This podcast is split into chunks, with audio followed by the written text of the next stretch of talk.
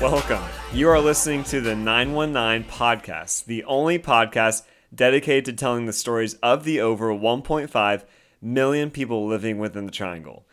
And I'm your host, John Carter. I had a blast recording with Deirdre Haj, the director of Full Frame Documentary Film Festival in downtown Durham, earlier today. So that's Sunday. So if you're listening to this on Monday, April 2nd, know that I worked really hard to get this published and out to you so you all had time to get tickets and make plans to attend the festival beginning this Thursday, April 5th. Uh, you won't want to miss it, and you'll find out why as you listen on. Huge thank you to my friend Megan, who suggested this as a podcast episode. If you know someone who's making impact in the triangle, tweet at me or Facebook me or email me at the 919podcast at gmail.com. In fact, I will typically post stuff there that you can't get here, like pictures or other content from people I'm talking with. Again, I'm hanging out with Deirdre Haj. Let's get started.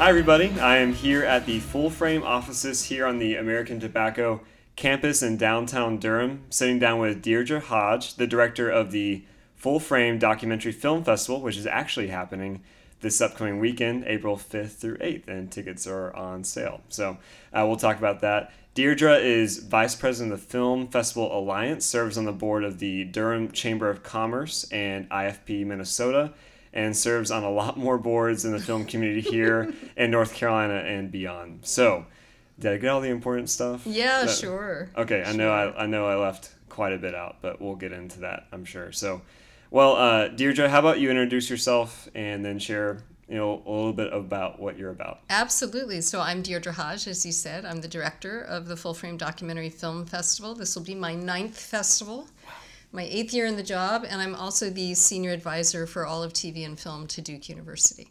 Um, and you're right, I'm super busy. In fact, I'm I'm no longer VP of the Film Festival Alliance, though I was one of the founders, and Full Frame was one of the founding festivals. But I mention that because the current president of that organization is Dan Brawley, who runs the Cucalorus Film Festival. So North Carolina has it all going on when it comes to film festivals. I agree, Actually, yeah. We're actually big big leaders in the film world. So a lot of folks don't know that. I don't think in our region. No. Um, and of course, love that we have uh, such a big one here in Durham. Uh, Yeah. In the Triangle. So. Yeah. Um, okay, so we, we talked about this briefly. I you know just walked in the office, but I heard that you had a IBM connection in your family. So I was I work for them, so I wanted to hear more about that. Right. So my dad was um, when he went to Clemson, so he's a Carolina boy in a way as well. Um, and then he worked for the Air Force, and then he went and worked for IBM. And in the end, he was the manager of commercial analysis for what IBM called AFI at that time, which is America's Far East Division. Um, and then Gideon Gartner, who was a pretty famous IBMer, left, and he was VP at Gartner Group after He has a that. small business somewhere, right? Gartner Group in Stamford, Connecticut, Yeah. as I recall. They're still based there. So, yeah, my dad was with IBM for many, many years. My sister worked for IBM in the 80s. My cousin worked for IBM for a while. Yeah, I used to jokingly say that if I failed in life, I'd end up working for IBM. No. And of course, that was before I went to college and realized how much money they paid. But um, yeah, I went into the arts. So, Yeah, so so you kind of diverged from your family. So tell me about that. How'd you get into? I mean, you were an actor by trade, right? I was, Okay. I was. So I, you know, always knew I wanted to be in acting and in film. In fact, I thought I would go to college to be a film major. And then I had really good grades in high school, and I took an independent study my senior year. And I was seen by a man who is now deceased called Ed Sherin, who used to be one of the big executive producers on Sounds Law and familiar. Order. Law and Order. Um, but he also had a Tony Award, um, was a pretty well known theater director. And he saw me in an audition class and said, You know, you ought to be trained. You really ought to be an actor. So I decided not to go into filmmaking. And um, after a, a series of events, ended up at SUNY Purchase. So that's the, the program that's known as the Purchase Mafia. So I was in school with Edie Falco and Stan Tucci and Wesley Snipes and all sorts of wonderful people. Very small, very um, rigorous undergraduate acting program. Wow. And then lived in New York and then lived in LA and worked as an actor and um, and then came here to the Triangle. So maybe share about some roles you've had over the over the years as an as an actress. It's so long ago. These are shows that were off the air by the time you you, were have born. to share, but I kind of Um, want to hear about it. Yeah, I think I'm best known as I did the last season of Dallas, which of Oh. course is a, a show you would recognize, and I did a couple of Star Treks and things like that. But um, but yeah, I loved being in the entertainment industry. Moved to LA, met my husband Joe Haj there, um, and we had our daughter there. And then, like I said, came to the Triangle. Yeah. So what brought you to what brought you to the Triangle? So my husband is a Tar Heel. Uh, got his Okay. graduate degree on the stage of Playmakers Repertory Company, which is, I think, the longest or oldest repertory company in the United States. Like they, in the original Playmakers Theater on campus, um, which is not where the theater is now, uh, they actually stabled horses for the Civil War in that theater. Wow. So I mean, it's one of the longest repertory companies in the United States, and he um, he had made the transition from being an actor to becoming a director, and at a certain point uh, was directing here as a guest director, and the job came up to run Playmakers, and he was identified as the candidate, and we moved here. Our daughter was six at the time. Um, he loved and I loved that he ran Playmakers. It's such a great community, the Chapel Hill community. Um, and that theater did wonderful things under his tenure, which allowed him to then be whisked away to another job Yeah. years later, um, which made me sad. But I've been able to come back monthly and have my job here. So that's, That's a good. So you don't live in the area. I don't. We don't, live in the Twin Cities. Okay. Um, my husband is now the director of the Guthrie Theater, which is one of the largest regional theaters in the United States. It's sort of the flagship regional theater in the Mm-hmm. U.S. Um, it was a theater where he had spent some of his young years, so it was a homecoming for him. Yeah. Um, but it's very cold there. And our daughter uh, will graduate high school this year. And, you know, that that's also another new piece of my life. So that's all very exciting. But I will say this there was a local paper when my husband's new job was announced, and without calling, uh, basically ran this piece that said, two major arts leaders are leaving the area. And I was so offended. I was like, wow, you would never have assumed that Right. if I were a dude, right? Like if it were my wife getting that job. And they just assumed that I was leaving. And the fact is, is that we were in pretty heavy discussions at the Center for Documentary Studies of, you know, could I retain this job and, and should I retain this job? And in the end, um, both the team here, so the people I work with and, and the people I work for, decided we'd give it a try. And we've been doing it for about three years now. And it works just, out? yeah, it works Yeah. just fine, you There know? go. Um. So, so you were acting, and that's um that's from the LA piece. But then you've also produced. Um, I did films, right? produce a few work when I was transitioning uh, out of, and this partially had to do with becoming a mom, um, but leaving leaving acting, I became really interested in producing, and quite frankly, um, going back to Dallas, the executive producer, a guy named Leonard Katzman, who was pretty well known, um, would often come up to me on the set and say, you know, you're a lovely actor, but what you really are is a producer. Because I, I just see the whole of things. I see the macro. And actors really should see the micro. Mm-hmm. You really need to really focus on just that cog of the wheel that you're a part of and focus on it really intently. I'm one of those people that would sit there and be like, why are we shooting this first? This doesn't make any sense. You know, why are we doing this as an external shot? I don't you had, understand. You had that more of a business mindset, I guess. Yeah, I think it goes back to that IBM thing. Oh, I mean, okay. when the language of IBM is in your house, you know, you kind of are raised that way. So I became fascinated by the business end of it, but I really didn't want to, you know, by that point I was 30. Um, I looked super young for my age, so I was still playing very young roles, and I wasn't really eager to be an assistant and work my way up. So Right. the very first job I got offered, making a film was a part of that job, and it was a grant that was through the California Health Department um, at the American Lung Association of LA County. And we made a film called, um, as part of this major grant that I had to run, part of it was making this film. And of course, you know, everybody at the Lung Association thought we'd make some little public service announcement. Sure. And I was like, no, No, we're going to make a movie. so we made this big film about smoking in the media. What was it called? It was called Scene Smoking, S C E N E. Um, but we had every i got everybody on camera you know that was my job as producer was go out and call these people and get them to come on camera so it was everybody from i don't know sean penn and jason patric and christy turlington and you know great directors like rob reiner and dick Wow. donner and Wow. yeah like so these major people Get to rub um, shoulders with these people too. That's- yeah that's you know but but it was fascinating to sit down and this is a, um, before this was at the beginning in fact and was part of the tool of getting less smoking in tv and film Mm-hmm. and it was already illegal to do paid product placement it's it is in fact the only uh, product sold legally in the united states that you cannot have paid product placement in a film for so I didn't even think about that. I didn't. I didn't right. notice smoking. Yeah. So the whole idea of getting a decrease in smoking on camera became how do you go talk to the community itself and say how do you how do you reduce this? Um, and if you'll notice, it is a lot. There's a lot less smoking on camera. I mean, I, than there used to be. again, I wouldn't even think about that, but you're right. I, I don't. I don't think I've seen many movies recently with smoking in it. So Yeah, it's kind of jarring when you do, where you're like, wow, look at that Marlboro box like hanging out there, Mm-hmm. you know? So, yeah, ironically, now I work under a giant, I work in what was a tobacco factory. Yeah. and under the Lucky Strike, you know, smokestack, which is stunning, um, considering I'd had a career really working between uh, the anti-tobacco folks, or what we called uh, tobacco control, and the entertainment industry. So that film kept me employed for many years, doing a lot of that work through the CDC and HSA. That's and crazy. that. You're connect. Yeah. Connect. You're sitting in a building where it was a, a factory for. yeah. There you go. It's very bizarre. It all come full circle. Full circle, for sure. That's great. All right, and then so that that brings us to here. You are the director of the Full Frame Documentary Film Festival. So tell me what is what is this about? So what is it? Full Frame, if for folks that don't know, um, Full Frame was founded as the Double Take Film Festival. It was founded at the Center for um, Documentary Studies at Duke University. A few years later, its founder pulled it away, it became a separate not-for-profit. The name became Full Frame, and then we returned to the center in 2010.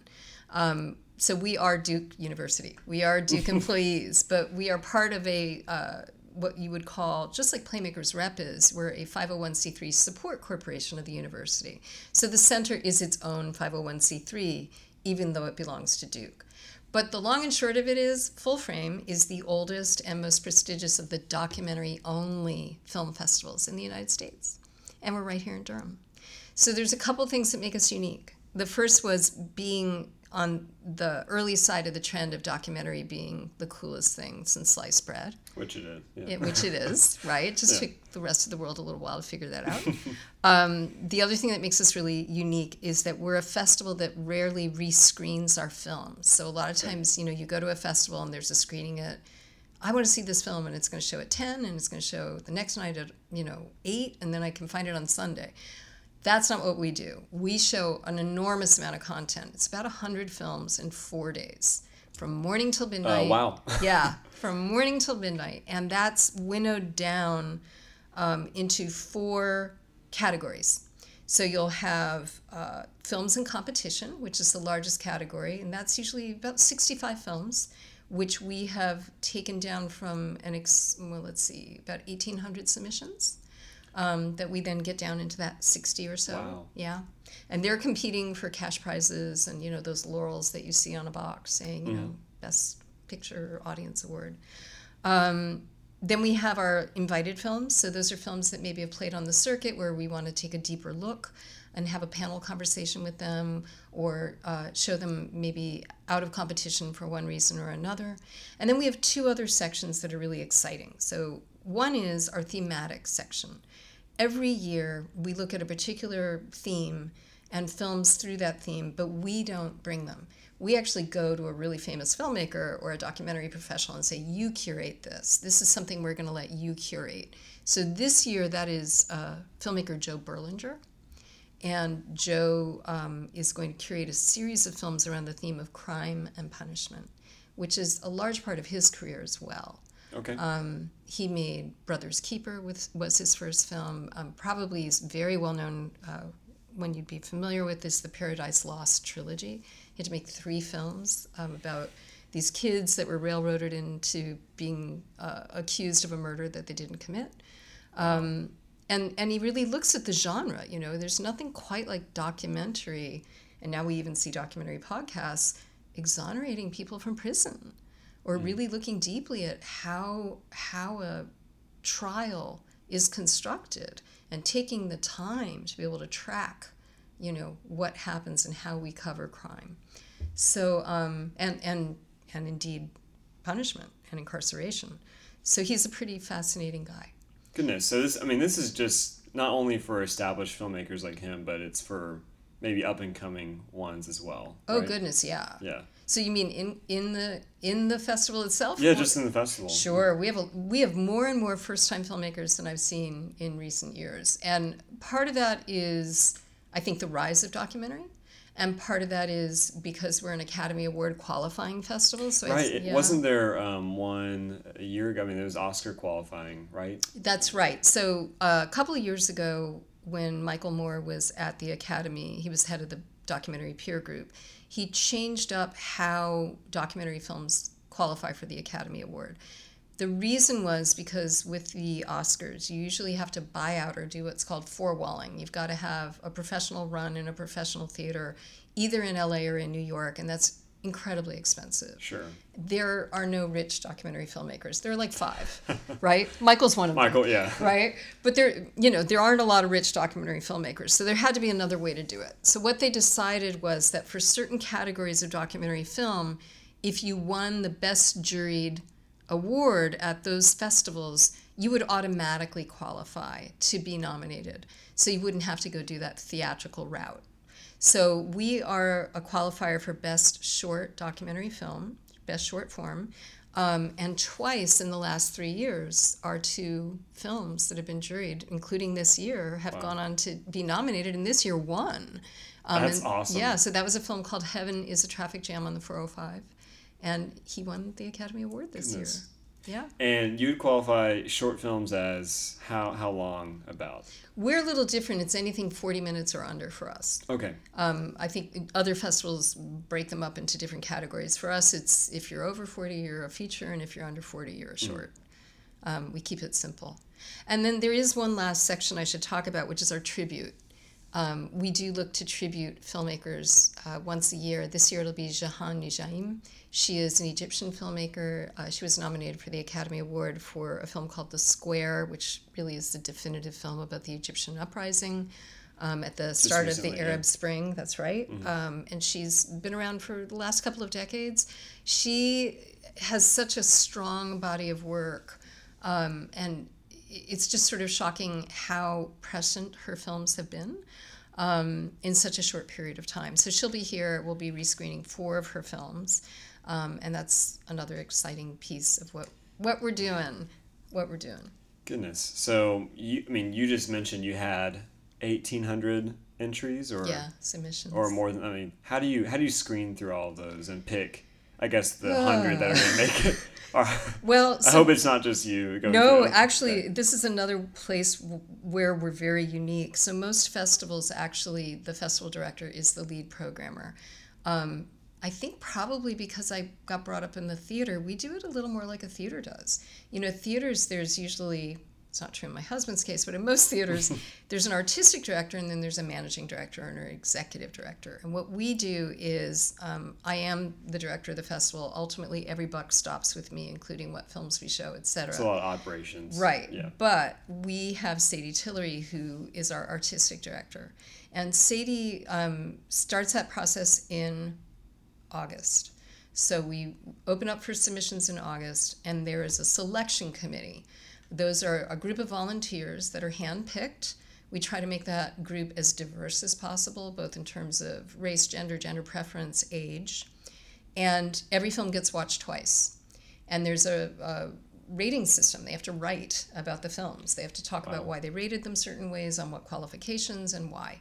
And then they go through this process over and over and over again until we get down to later. I want to say November. Um, and then we have the programming committee. So the selection committee keeps working until all the films are gotten through. Um, and they winnow them down. And then eventually the programming committee, which is smaller, about four people, uh, come in and start to look at all the rankings, decide, okay, what's risen to the top? What are the themes that we see here? And then they start to go about how are we going to program those? And then you would think it would be over, but it can't be because what you have to do then is go to that filmmaker and say, we'd like to invite you to screen at full frame. And then they may say oh we just got picked up for distribution because maybe they sent you that film months ago right? Mm-hmm. so maybe they're not going to do the festival circuit. Or maybe they say we have to wait because we've heard from the tribeca film festival which demands that they have a premiere and we don't know yet. So we can't say that we right. can come yet. So there's this whole game of tetris that happens as you're waiting for people to either accept or reject or you're moving to the next film because that film's already gone. And it's so much more complicated than people can know.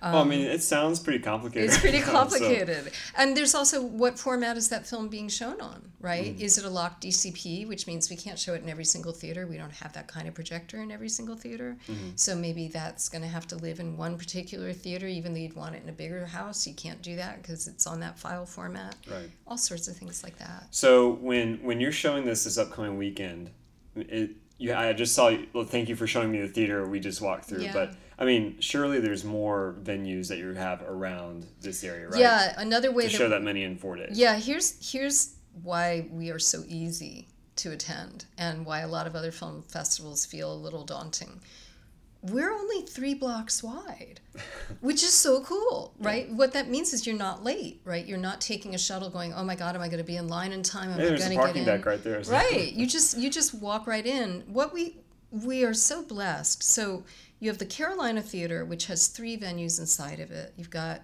two cinemas plus Fletcher Hall, which seats almost a thousand people. And then you've got that big, beautiful plaza where people sit and eat food under the tent and have a really beautiful spring day at the festival. But right next to the Carolina, on either side, are two more venues. So on the one side of the Carolina Theater is the Durham Arts Council, and we utilize a venue in there. And then on the other side of it is our convention center. So we take the ballrooms, we uh, get rid of the walls, we put a pipe and drape. We build out two over 400 seats, but less than 500 seat beautiful cinemas inside of there as well. So you have all these venues right next door to each other. You don't really ever have to go outside if you didn't want to. But you should, especially you now should, with the weather. Because it's springtime. but if it does rain, like you literally don't even have to walk outside. Wow. You can walk from the Carolina Theater straight through the convention center hallway. That's where people pick up their passes. It's it couldn't be easier. I mean, it's really kind of crazy how compact we are and how much how many people will come through our doors and how many people we're able to serve in that short period of time. Right. Wow. So yeah. tell me about your connection. Tell me about the connection with Duke, because uh, they're obviously very close by. Yeah. Uh, and yeah, just tell me about Full Frame and Duke's connection. Duke is more. our largest sponsor. They're our presenting sponsor, mm-hmm. um, and they have been, goodness, uh, almost since Full Frame came back into the fold.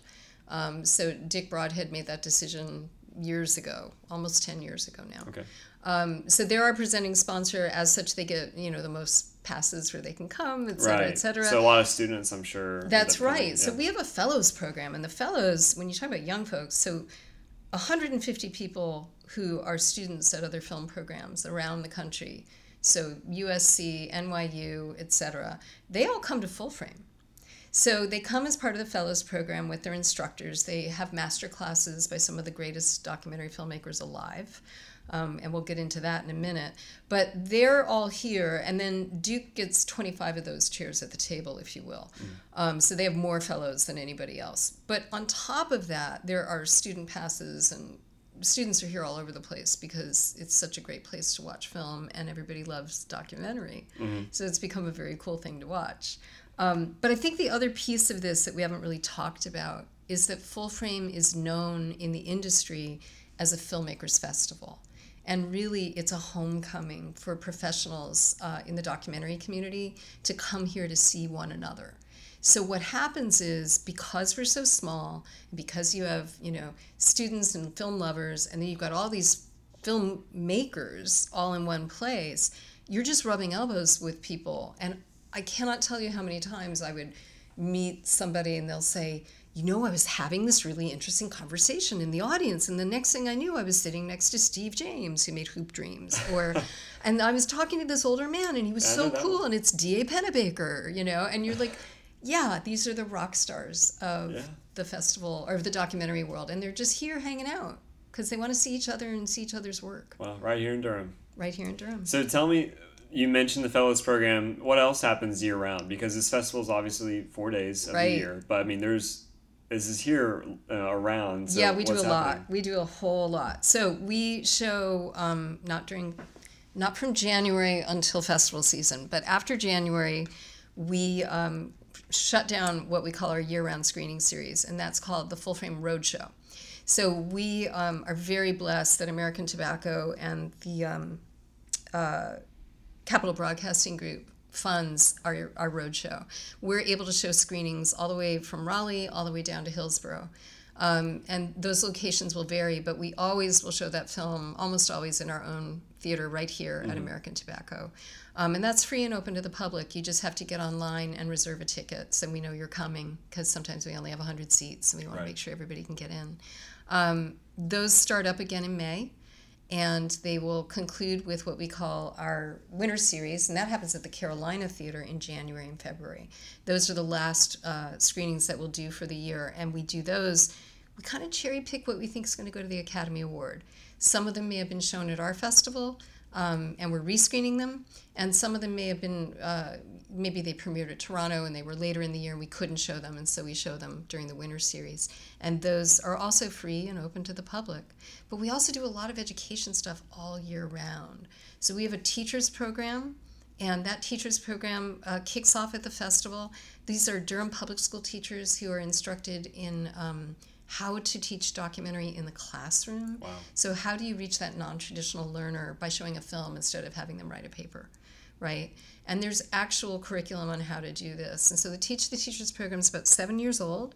Uh, we had a national webinar this past year with POV on PBS for teachers across the country to learn this uh, technique that we use. And then we pay for the teachers to come to the festival, see films, learn the technique, and then we also underwrite if they need uh, any substitute teachers. We underwrite that as well. But probably the most exciting thing that we do educationally is the School of Doc. And this, saw that, yeah. it's the coolest program in the whole world. It's actually funded by a grant from the Academy of Motion Picture Arts and Sciences. It's partially funded by the Mary Duke Biddle Foundation and a lot of private donors. That is a dozen teenagers who come in the summer and they do a five week documentary filmmaking intensive. Wow. It's so cool. And then they come back to the festival and they screen their work at the festival and they meet filmmakers. Two of those kids go on scholarship to UNC School of the Arts in Winston-Salem in the summer for a five week filmmaking intensive, not just documentary, but broader filmmaking. Um, and one of them was actually offered a four year scholarship last year.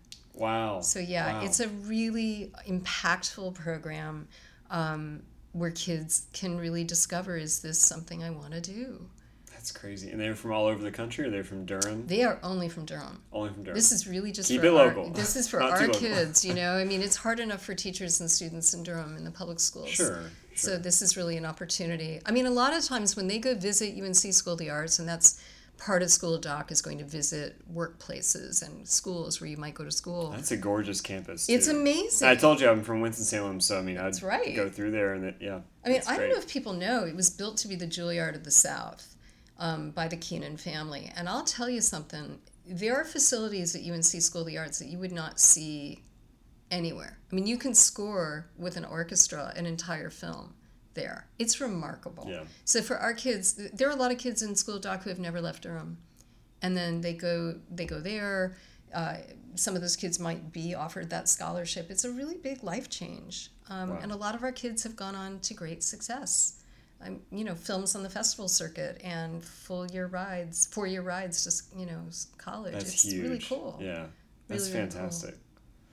Um, well, I want to talk more about the triangle. So you live in the Twin Cities, is what you said. I live in the Twin Cities. Okay, They, so- they do make fun of me. They're like, "What is so special?" I'm like, "You have like, no "Well, let me idea." tell you. exactly. So that's what I'm interested in is what is, and you mentioned just this being a great place for film, North Carolina in general, but Tell me more about when you go to places like LA and New York and Mm-hmm. Twin Cities, you know, and other places.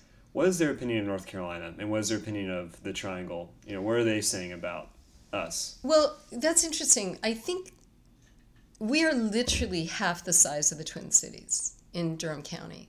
So I, I do think rightfully so. They see it as small. You know, they're not, they don't not see it as um, important because uh, the Duke name, frankly, carries a lot of weight with it. Yeah, I'd say so. It really does. Yeah. No, it does. I mean, it, it is excellence in education, Mm-hmm. not to mention basketball. no matter what the Final Four is, we love you, Coach. Um, and it's very hard. And I know I'm married to a Tar Heel, but what How can does I that say? work? Yeah. You know, he, he, he we have spats, um, but that's okay. That's okay Just don't talk to each other when the when we the just don't game's talk on. about basketball. It's probably best, um, but it's a lot of fun. I- Sure. look, the point is, is that they look at North Carolina, and um, the politics have been odd, certainly for the last couple of years, um, and I think they also see us as highly segregated and highly prejudiced. Hmm. And what I find, I'll be completely frank, is that the triangle is the opposite. I Yeah, that's my impression too. right. We will, we're getting right in there and dealing with our issues, and um, and we're not perfect, and we admit that we're not perfect. And I think that's the difference. I think it's front and center for us.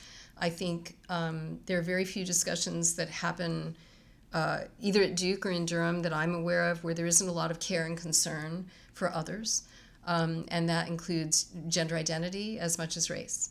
So I think that's the misperception because what the news is reporting is vastly different than what it's like Right. to live here. Vastly different. Gotcha. And you can be that kind of arbiter and tell them, hey, actually, this is a great place to. This is a Well, you know, I mean, look, we just had a mayor who's African American for the last 20 years. That tells you something about our community. Mm-hmm. Um, and, and we have faults. I mean, I've often said this on opening night, and I, I mean it. You know, like when you're in Fletcher Hall, that was a segregated house. We live in our history here. Um, you walked in here, I showed you the boiler, you know, and I Yeah. told you all about this building. And, you know, Durham lives its history. And I think we're small enough that we embrace that, and newcomers dig it. Um, and there are a lot of newcomers. I think, you know, it's it's fascinating to watch how the city has shifted and changed. So there were a few brave souls from the Twin Cities who've accepted passes and come down here and experience full frame, and they're blown away. Yeah. They're absolutely blown away. They're blown away by the food scene. They're blown away by the restaurants and the breweries, and they're blown away by the festival. And basically, all you ever hear is, "Why don't we have that?" hmm And I think that's the thing that we can be most proud of. We there's particularly with the arts, there's a lot of people that come here from other cities going, "Why we don't have that? Why don't we have that?" Um, and they can't have full frame. you know, we belong here. to Durham. I mean, it's such a it's so quintessentially Durham. You know, just as ADF is, we belong here in this city. In Mm-hmm. And this, is community. the 21st year, right? I don't think we mentioned that. It Yeah, is. So it's established. we are Yeah. established and i think you know look here's an important thing to think about like when when i did come to full frame we didn't have first of all we were financially in a very different place we didn't do a lot of what we do now so we didn't have the year-round programming there's a free program every day of the four-day event right we didn't have that then we had one free programming and that was like thursday at 10 in the morning where nobody could come Right. We've got our late night bash, which will be at the 21C on Friday night. That's just a community party. Come on down and party because there's a festival in town, right? There's the free uh, Friday and Saturday night screenings, which are in Durham Central Park, or they're in our theater at the Full Frame Theater at American Tobacco. There's the speakeasies, which are amazing in the Durham Hotel, and you can just come and go as you like, grab a cup of coffee and listen. Those are sponsored by A&E Indie Films, and those are these amazing panel discussions with the filmmakers on all these, you know, top level issues. For the last three years, we've done one called hashtag Doc So White. Is about the lack of people of color in the documentary field. Um, we'll have people from the MacArthur Foundation on that panel this year, the Southern Documentary Fund, which is right here in Durham. Um, someone from the International Documentary Association will be here speaking. And those are just completely open to the public. They're free. And if I may, I, I want to make You a may, pitch yeah. for one, one screening. So our closing night film is also free. And it's called um, uh, this year. It's called America to Me, and it's actually not a film at all. It's the first two episodes of Steve James, who I mentioned before, Right. new TV series, which won't air till the fall on the Starz Network. Uh, like I said, called America to Me, and it's so good. It's set in Oak Park High School outside of Chicago, and it could be set in Durham. It's all about you know um, why are the people of color in the school not progressing at the same level as as the white children are? How are these kids friends? Great characters, these teenagers and teachers and administrators, all trying to pull the public school system against all odds up Wow. you know so you know all teenagers deal with identity issues and and these wonderful characters and wonderful teachers um, t- allowing us into their lives so steve james will be here that screening all you need to do is get a ticket for it it's a thousand seats I, i'm sure there'll be a ticket probably be a available. space or two, yeah. right and it's sunday night so folks can just get on our website and go to the ticket office or they can just come down to the plaza and walk into the convention center and ask for a ticket in the box office. So it couldn't be easier. And Right. we do all that because we belong to our community. And that's what I mean is that, you know, all that free stuff, I mean, you could say, I guess, that you do it for a reason, but the reason that we do it is because we really love Durham. That's a great segue into a question I ask of everybody that is on the show. But how are you transforming the nine one nine? Even I being think- from out of town. You know, it's interesting. Dick Brodhead said last year um, that he would contend that some of the growth in downtown Durham can be attributed to full frame, and I think that can't be um, an accident. How we transform the 919 is that we drive more tax revenue into the region in those four days. So not we've never quantified the rest of our year-round impact, education, free screenings. Right. But in those four days, we're driving more tax revenue into downtown Durham than the city gives us in a grant. So we're just a good buy. You know what I mean? Good we are ROI. Yeah. right. It's it. That's it. It's total return on investment. The restaurants are full. The hotels are full. When they went to build the new hotels, they came and visited and asked us. You know, said, you know, Deirdre, how many guests do you have, and do you have enough beds for them, and what's the price point that you're looking at? Mm-hmm. You know, that's all business, and so artists artists create communities where businesses thrive and festivals in particular do that sort of on steroids so that's what we do for the 919 um, i think we're transforming the 919 just from every kid that's gone through the school of doc program or gone to a youth screening and you know finally understood the difference between and I, I mean this truly like what is the difference between reality television and documentary film Right. right? So, from the youth programs to the teachers' programs to the festival itself, we think about transforming the 919 every time we walk into the office. That's awesome. Like, that's a lot of what we're thinking about. We're not thinking about, gee, I can't wait to see this film to serve myself. It's more about, well, let me put it this way my favorite moments are the moments when I stand behind the people that I work with and I watch them watching the audience. hmm And that's what we work for, you know? We're really working for everybody from the filmmaker to the audience to have the best experience possible. And for us, it's pretty much like religion. So, so that's how we transform the 919. That's a good answer.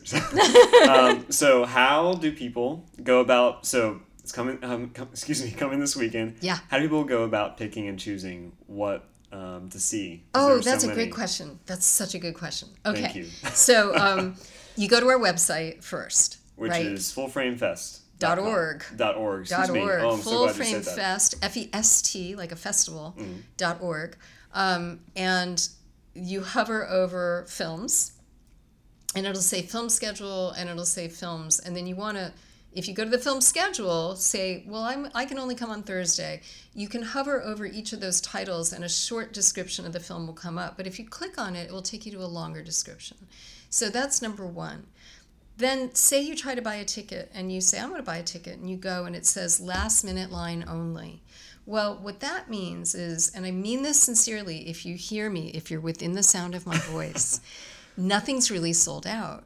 There, I mean, to be truthful, the opening night film might be sold out. But what, what last minute line only means is we um, start a line before we've seated everybody. And folks can come with $15, so it's a little cheaper than buying a ticket, which is $16.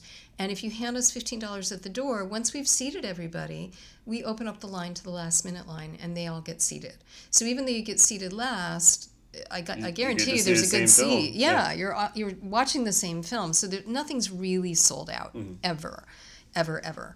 Um, so you can read about the films that way. You can go by day, or you can do um, if you know there's a director coming or a title of a film you're really interested in. You put it in the search bar and it'll pop right up. So that's number one.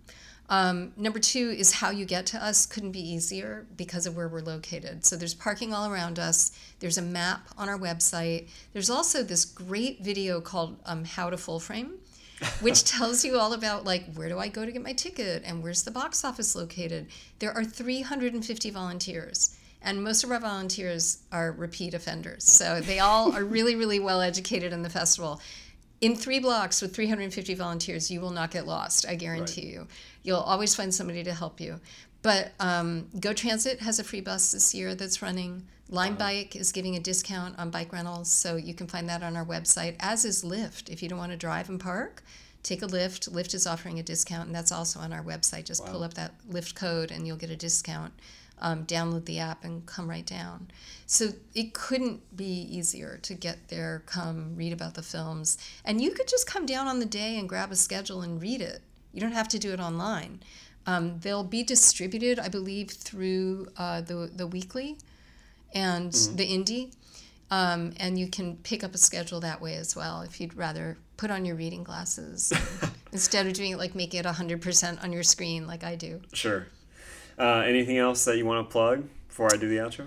I really just think Thank you covered it. Yeah, just come on down and eat. Yeah. because the food is so good. Um, you know, the food on the plaza is catered by Giorgio and Saladelia's there and it's just so much fun. Come on down and hang out with us. Awesome.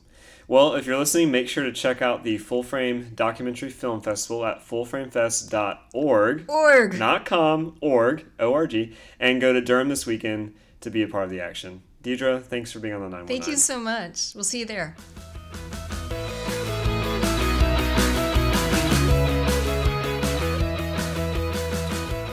You just listened to Deirdre Haj from Full Frame. You can follow me on Twitter or Facebook at the 919 Podcast, and if you haven't already, show some love by giving a five star rating on iTunes. It really helps out the podcast. Thanks for listening.